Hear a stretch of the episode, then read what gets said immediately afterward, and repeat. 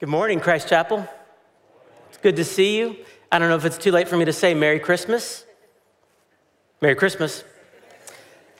If you're joining us from the South Campus, the West Campus, or Converge, or online, wherever you're at, I wish I could see your faces, honestly, but I'm very glad you're with us. My name is Ryan McCarthy. I'm the Soul Care Associate Pastor.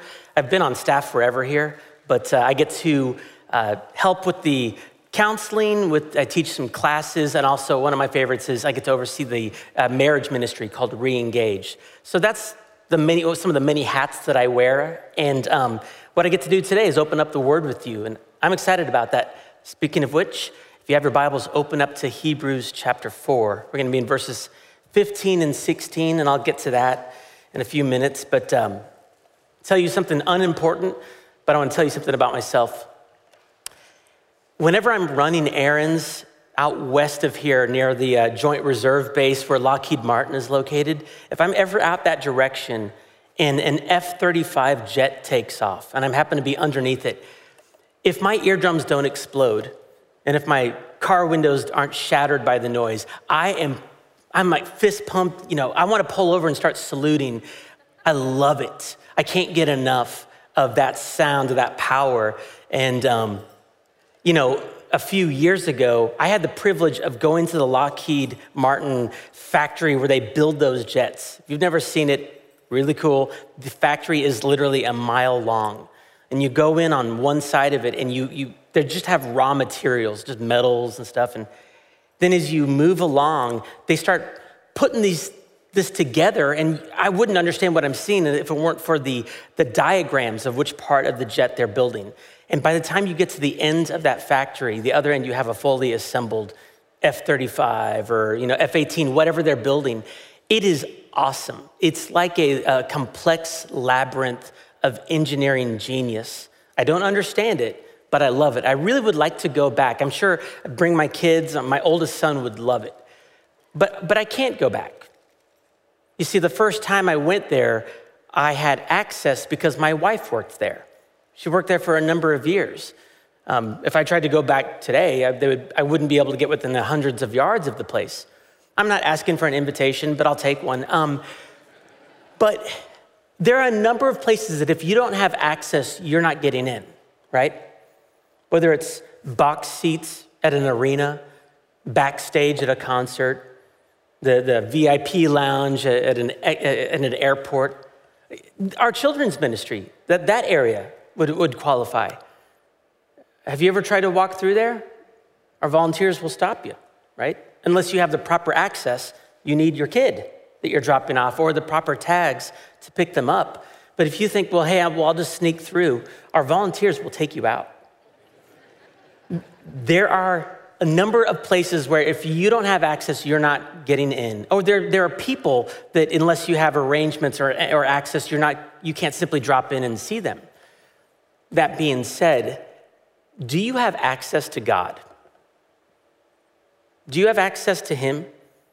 Now, you might have been around church long enough that you know the correct answer. I understand that. But let me aim that question more at your gut. Do you feel like you have access to God? Do you feel like you can just cozy up to him, if you will, you know, and spend time with him and you feel a sense of connection. Would you describe your relationship with God as intimate? Uh, when I'm meeting with people, maybe like counseling or just an appointment, to get a feel for where somebody's at, after it's established this person is a Christian, I might ask a question like, How close do you feel to God right now? Like in, in, your, in general. And to help out, sometimes I'll say, on a scale of one to 10, 10 being, I could not imagine feeling closer to him. One being, I'm a Christian, but practically speaking, I don't feel his presence at all. I'll ask, where, where are you at? And I think an average response I get is a four, maybe a five.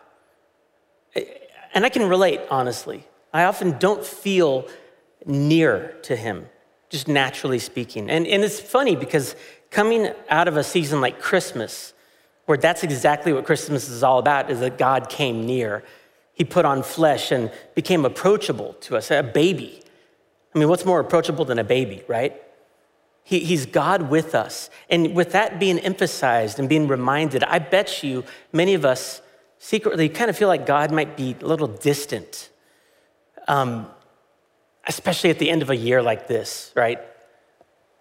We might feel more anxious, uh, maybe apathetic in our walks with God, or maybe we're, we're grieving so much from a loss or just from how this year has been. We don't necessarily feel the closeness that we want to feel. What, what number would you give yourself on that scale one to 10? Are, are you satisfied with that number? And if you want to draw closer to God, do you feel like you know how to do that? Let me ask this question again Do you have access to God? I might say this might be surprising but I want to suggest that without a high priest, you do not have access to a holy God. Without a high priest, you do not have access to a holy God. There's a number of places I can go to make this point or defend it. And I don't want you to turn here. I'm just going to summarize this. What comes to my mind is Second Chronicles 26. This illustrates the, the point clearly that without a high priest, we don't have access to a holy God. Second Chronicles 26 is about King Uzziah. And he, he reigned, he was the king of Judah. He reigned for 52 years. Imagine that. I mean, as an American, I can't imagine someone reigning for more than eight years. 52 years. And he reigned that long because he was a good king. According to the author of, of, of Chronicles, he did what was right in the eyes of the Lord. King Uzziah was a good king, but the second half of that chapter records this story in which the king became proud. And in his arrogance, he decided to go into the temple of the Lord, which is like the hot spot of God's presence. He went into the temple of the Lord to burn incense. That was a no no for two reasons. Only priests and Levites were allowed in the temple, and only priests were allowed to burn incense. But the king was like, Well, I'm the king. I'm going to go do this. And the chief priest, Azariah, not, you know, Azariah and 80 other priests went in to oppose him. And this made the king angry. It's like, I'm the king. Nobody opposes me.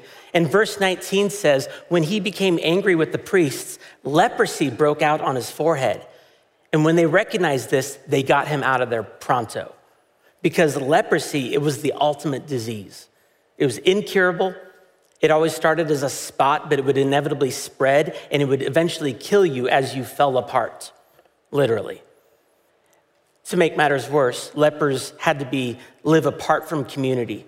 Anytime anybody was nearby, they had to yell unclean. Probably same with COVID, right? If if they also couldn't be in the presence of God. They, they had to be, they were unfit for worship in, in that state. Well, verse 21 of Second Chronicles, it says, And King Uzziah was a leper to the day of his death, and being a leper, lived in a separate house, for he was excluded from the house of the Lord. See, even as a successful king with an amazing track record of honoring God, Uzziah did not have unhindered access to a holy God without a high priest. And you might be thinking, sure, that was then, but that's not the case now, right? Not so fast. I think King Uzziah's story rep- uh, captures the same attitudes and blind spots that, that get us. Um, for example, some of us struggle with, with Uzziah's pride. We might approach God in a way that we sort of waltz into his presence as if it's no big deal. We, we, we fail to re- keep in mind that we're, we're seeking the presence of a holy God there should be some reverence, some fear and trembling. Others of us struggle maybe with his leprosy. I hope not literally, but the, the, the, the recognition I'm, I'm unfit for God's presence. I'm aware of my own shortcomings and sins, and I feel unclean. I feel like damaged goods we, we might oscillate between those two extremes as well or have some sort of combination. But the point is, those problems are real and they were meant to be addressed and answered by the high priest. They point to our need for a high priest, and the good news is in Christ we have a high priest. Hebrews 4, verses 15 and 16 make, tell us beautifully. It says, For we do not have a high priest who is unable to sympathize with our weaknesses but one who in every respect has been tempted as we are, yet without sin. Let us then, with confidence, draw near to the throne of grace, that we may receive mercy and find grace to help in time of need. This is why Jesus came. It's why on earth he came. He came to become our high priest. To appreciate this, I need to clarify what is a high priest. A high priest is someone who stood, eh, who represented Israel before God. To say it more poignantly, he stood in the cosmic gap between a sinful people and a holy God. And he did it by offering the various sacrifices that were prescribed in the law. There were sacrifices to atone for sin, to take away guilt, to cleanse. There were a lot of sacrifices, but he needed, he needed two major qualifications in order to be the high priest. And these are broad strokes here, but he needed to be like his people and he needed to be unlike his people. He needed to be like his people in that the high priest identified with the Israelites. He was one of them. He came from the 12 tribes of Israel, uh, one of the 12 tribes. He was a Levite. He came from Israel. He wasn't flown in from some other place to perform a special task and then to go back. No, he was one of the people. He had the same nature, the same struggles, the same weaknesses as his brothers and sisters. He was like his people, but he was unlike his people. He was holy and set apart. He had a, a special function. Leviticus 21 lays out all of these guidelines they had to live by. Um, he was chosen by God. He didn't appoint himself, he didn't volunteer for the role, he wasn't voted in by the people. God chose who the high priest was going to be. And then also, he had he was to be wholly dedicated in service to the Lord. Wholly dedicated. Leviticus 8, there's not going to be a test over all these verses, but Leviticus 8 talks about the anointing process for the priests. And what they would do is they'd take a ram the, called the ram of ordination. They'd slaughter the lamb, spill, splash the blood on the altar of the Lord. And then they would take some of that blood and put it on the high priest's right earlobe, on his right thumb, and on his big right toe, right big toe, or his big right toe. Okay, so that was supposed to symbolize that he was wholly dedicated to hearing the word of God, to doing the work of God, and to walking carefully in God's ways, all in service to him. He was to be wholly devoted. But here's the problem he was a sinner. He wasn't truly holy. He fell short. He fell short of his qualifications of being unlike his people. Until uh, this was a temporary and imperfect system implemented by God pointing to when Jesus came. And in Jesus, we have a high priest who meets all of the qualifications. Jesus meets all of the qualifications of a high priest and more. I mean, think about it. Jesus is like us, fully man. In fact, he became one of us. Hebrews 2:17 says, "Therefore, he had to be made like his brothers in every respect." so that he might become a merciful and faithful high priest in the service of God. And we've been celebrating the fact that Jesus, he became a baby, right? Think about that. Like, he took no shortcuts growing up. I don't, I suspect he never fast forwarded any portions of his life. Like, if I were Jesus, I would want to fast forward my preteen years, skip middle school maybe. He never, he never took any shortcuts. He experiences, he experienced the same um, feelings like sadness and discouragement. And uh, I'm sure he, he got exhausted. He never, um, he lived with desires that I'm sure were never fulfilled. He didn't have like Superman's nerves of steel. He never used his divinity as a way of kind of making his life easier. I mean, think about it. Jesus was able to walk on water, right? But then in the Gospels, he says, the Son of Man has no place to lay his head. He didn't have a bed. So, what would, it, what would it cost anybody for him to just to simply float one inch over the ground when he's trying to sleep in the wilder, like out in the wilderness? That would have been free. And yet, no, that would have been the perfect sleep number bed. Instead, though, he just laid on the ground like anyone else because he became one of us. He had, he experienced the kind of life that we experienced. So he, be, he became one of us, and in that, as a result, he's able to sympathize with us. He sympathizes with us. Hebrews 4:15 says, "For we do not have a high priest who is unable to sympathize with us in our weaknesses." You know, when you go through something difficult, when you go through something hard, you receive the most comfort and the most kinship from someone who's gone through what you're going through, right? It's common sense. You lose a loved one, you lose a spouse. It's hard to receive comfort from someone who hasn't been there. But if someone who's lost a spouse as well hears you, and it, they have a special ability to sympathize, right? I remember when my wife was eight months pregnant, and we had a five year old and a one year old boy at home as well. It just, it was a difficult season for all of us, but especially for her. I remember go, I would go to work, and, and where I work, people treat me like a human being. They're nice to me, generally speaking. I would come home some days and just So, how was your day, honey? And, and I would get an answer that was um, loaded with emotion, you know, and, and just Brandy would be exhausted and maybe I would, her answer would get too intense for me. And on, on a few occasions, I remember saying something like, okay, yeah, okay, I understand, I understand. And she would say, no, you don't. You don't understand. I might as well have said, I know how you feel, honey. No, you don't.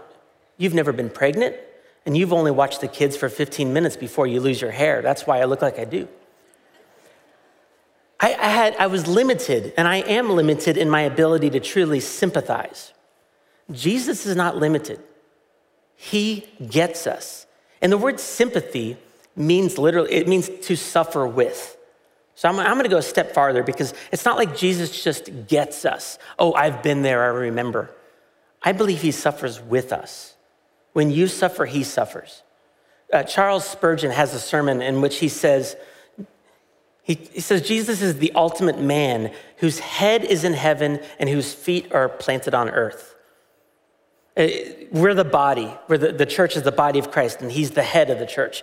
And he, he goes on to say, No pain inflicts the feet that isn't registered in the head. When, when you hurt, he hurts. He sympathizes with us, he gets us, he understands us. And also, he was tempted like us. Part of the way he understands us, he, in every respect, he has been tempted as we are. Jesus knows the pressure firsthand to give in. He's intimately acquainted with the justifications and the rationalizations that assault us when it would be really easy just to compromise. He's like us. Side note here, but this is how we pick our re engaged leaders. We don't ask people with like the perfect marriages to come down from their holy mountain to show us common folk how to do marriage. We ask leaders who struggle, and eh, who have struggled and still struggle, honestly. They know where to find hope, but I know this that they have the same arguments pulling up to church that we do, right? We're sinners. And, and it's, it's comforting to, to receive um, ministry from someone who gets you, who struggles like you. But the thing is, that alone isn't good news to have someone that's like you. If you were drowning, you don't want someone to get you. You don't need someone drowning with you. You need someone whose foot is on the shore who's able to help you. And that's why it's such good news that Jesus is unlike us. He is gloriously unlike us.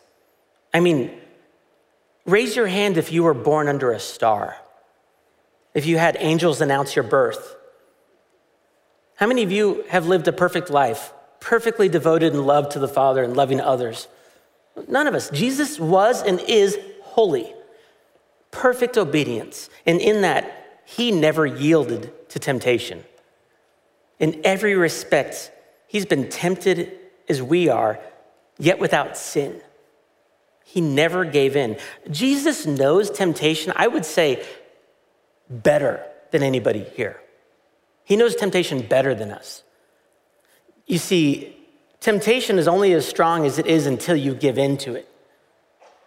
I resist up to a point, but eventually I give in, right? Up to that point, I know the weight of temptation, and then my knowledge stops. Jesus resisted perfectly to the point of shedding his blood, according to Hebrews 12. He, he, he, he never gave in, so he knows the full weight of temptation. I mean, listen, I could tell you that my car is heavy. Say, hey, come out with me, and let me show you. And I'm wearing a sweater, so you can't tell, but underneath, I am ripped. Okay? If I, if I decided, I'm gonna show you how heavy my car is, and I start to lift it, you might see the car come up about half an inch. The tires are still touching the ground, you know, but it'll lift up a little bit. I could, with all my effort, say, this thing is heavy. But I would not know how heavy that car was unless I got underneath it and lifted it over my head. Then I know the full weight of the car. In the same way, Jesus knows the full weight of temptation, but he never yielded to it. And that's good news. He never sinned. Every priest before Jesus sinned. And what they did is that meant that the priests needed the same help and the same rescue he was offering his people. He, he had to offer a sacrifice first to atone for his own sin, and then he would offer a sacrifice for the people. That's what a high priest did before Jesus. But then when Jesus came as our sinless high priest, he didn't have to bring a sacrifice. He was our sacrifice. Jesus didn't need to sacrifice. He was our sacrifice. Hebrews 2:17 says, "He became a merciful and faithful high priest in the service of God to make propitiation for the sins of the people." He became a propitiation for our sin. Don't let that big word throw you off. It, means his sacrifice took away God's wrath against our sin by taking our condemnation, condemnation on himself. Romans 8 1, there's now no condemnation for those who are in Christ Jesus. So many verses here. I, 2 Corinthians 5:21, for our sake God made him to be sin who knew no sin, so that in him we might become the righteousness of God. All of this means because of our high priest, we are forgiven, we're cleansed, and we are given complete access to God. It's powerful. Do you know what the high priest did for, the, for lepers in ancient times? In the Old Testament, what the high priest would do for lepers? This is in Leviticus 14, all right. He would leave the camp to go search for lepers. Verse three, he would literally, he would leave the camp to go search for the lepers, and when he'd find him, he would bring him in at risk to getting leprosy himself. He would bring him, him, him in and present a sacrifice, atone for the leper's sins. He would cleanse him, and it goes on to say he would take some of the blood of that sacrifice and put it on the leper's right earlobe, on his right thumb, and on his big right toe, his right big toe. He would, do, do you see? Does that sound familiar? The high priest would take the leper, and in a sense, he would make him a priest. He would make him acceptable for God's presence and even acceptable for service. Do you see the gift in this for us, for you and me today? Listen, I'm a spiritual leper. I can, I can feel it. I can I'm aware, when I try to approach God, I'm aware of my unfitness for his presence. I don't seek him as I should. I don't love him the way I should. I have sins that, that regularly come up that I still struggle with that I think, when am I going to kick that? Or when am I going to uh, start loving God and pursuing Him the way I should? And I feel like a leper. Or there's other days where I don't feel it and I just come waltzing into His presence like it's no big deal. I feel my need most of the time, though, and it causes me to make me uh, be standoffish at times. But God saw me in my condition and sent Jesus to come after me, living outside the camp, to bring me in, to atone for my sin, to cleanse me, to make me fit for his presence, so I can be in his in service to him, all by grace, all because I have a high priest who is like me and yet who is unlike me. And I suspect I'm not the only person who feels like a leper at times. What do we do with this? The application is really obvious. Therefore, we draw near. That's exactly what the author of Hebrews does. Verse 16, he says, Let us then, therefore, with confidence draw near to the throne of grace, that we may receive mercy and find grace to help in time of need. Practically speaking, what, what, what do you think he means by draw near? I, I, it's nothing fancy. I'm talking about spending time with God in prayer, in his word, worshiping, spending time with God. We, we draw near because we can. I think, though, this verse gives us three really beautiful tips on how to maximize that time with God. We are to draw near first by bringing our, our, our trust to Him. Bring your trust to Him. He says, Let us then with confidence draw near. Come to God with confidence. Confidence in what? Trust in what? I think, I think a lot of us want to trust somehow in what we're doing when we approach God. We want to trust in maybe our recent track record. Have I been good lately, uh, avoiding certain sins or pursuing God? Do I have warm feelings for God? Has it been a while since my last willful sin? Those are trusting in feelings, trusting in time, trusting in your works. We don't draw near because of us, we draw near because of Him. We have access to a holy God because of Jesus, our high priest. And I think drawing near with confidence in Jesus pleases God. So we draw near by bringing our trust to Him. Secondly, we draw near by bringing our sins to Him. It says, draw near to the throne of grace, that we may receive mercy and find grace. Don't let that repetition, you know, uh, fall flat. It's, Grace and mercy. We're approaching a God who gives grace and mercy. Simple definition here, but grace is when you get what you don't deserve, mercy is when you don't get what you do deserve. We're approaching a God who doesn't treat us as our sins deserve, but gives us the free gift of his love, undeserved favor. We're not approaching the throne of judgment, but the throne of grace. I, I heard it said that no one is so far gone that they are beyond the reach of grace, and no one is so good that they're beyond the need of grace. No matter where we, we stand, we need to approach Him for grace and mercy, and that involves bringing our sins to Him because we're aware, we should be aware of things that we do that, that offend a holy God, but we, He already sees it, He already knows it, and He's already forgiven it in Christ. So we, we confess our sins to Him as we draw near. And then last, we bring our need to Him.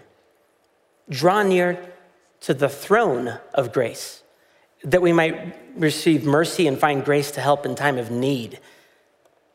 We're going to the throne of the one who's in charge of everything. God is able to help us, and He delights to help people who are undeserving. In James 1 5, if any of you lacks wisdom, let him ask God who gives graciously without finding fault. He doesn't say, Well, do you deserve wisdom? No, he gives it. He, he delights to help those who come to him and ask. We're approaching the one who is in charge, and he gives grace. So, do you need help? Go to him and ask. Ask for it. I can't think of a more appropriate way to, to close the time out here by approaching the throne of grace with you. So, I'm going to lead us in a time of prayer. I'm going to ask you to, to bow your heads and I'm going to be silent. I'm going to prompt you, but just give you some silence for you to talk from your heart to God's heart. So, would you pray with me? Let's just start by thanking God that because of Jesus and because of Jesus alone, you're allowed to draw near. Start by thanking Him that you can draw near through Jesus.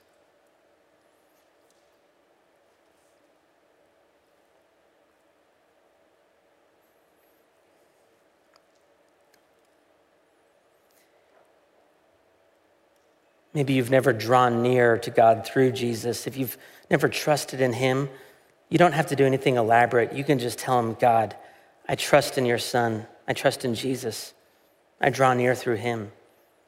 Thank you for receiving me.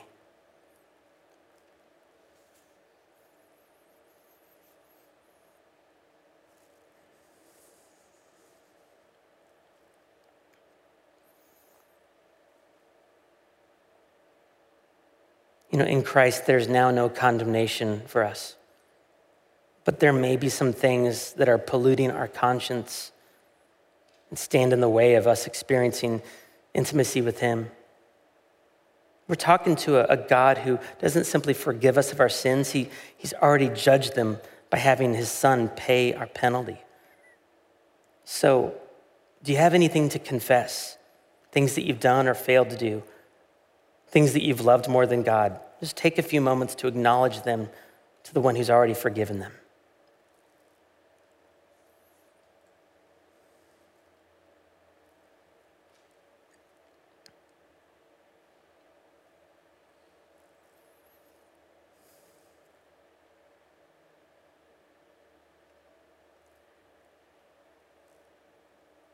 Is there anything else on your mind? Did you walk in here with burdens, things that you're worried about? Bring him to your Father. He's able to help, and he's willing to help. Lift up your needs to him.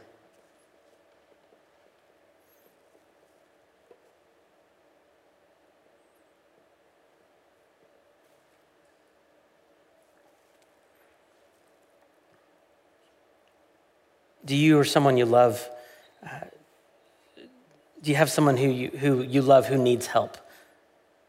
Let's also lift them up.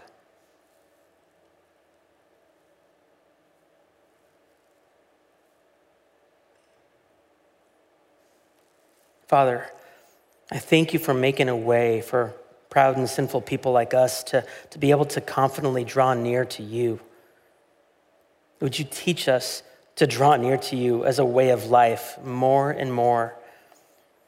Would you teach us to enjoy your presence? Lord, we do love you, and we pray to you in the matchless name of our great high priest, Jesus. Amen.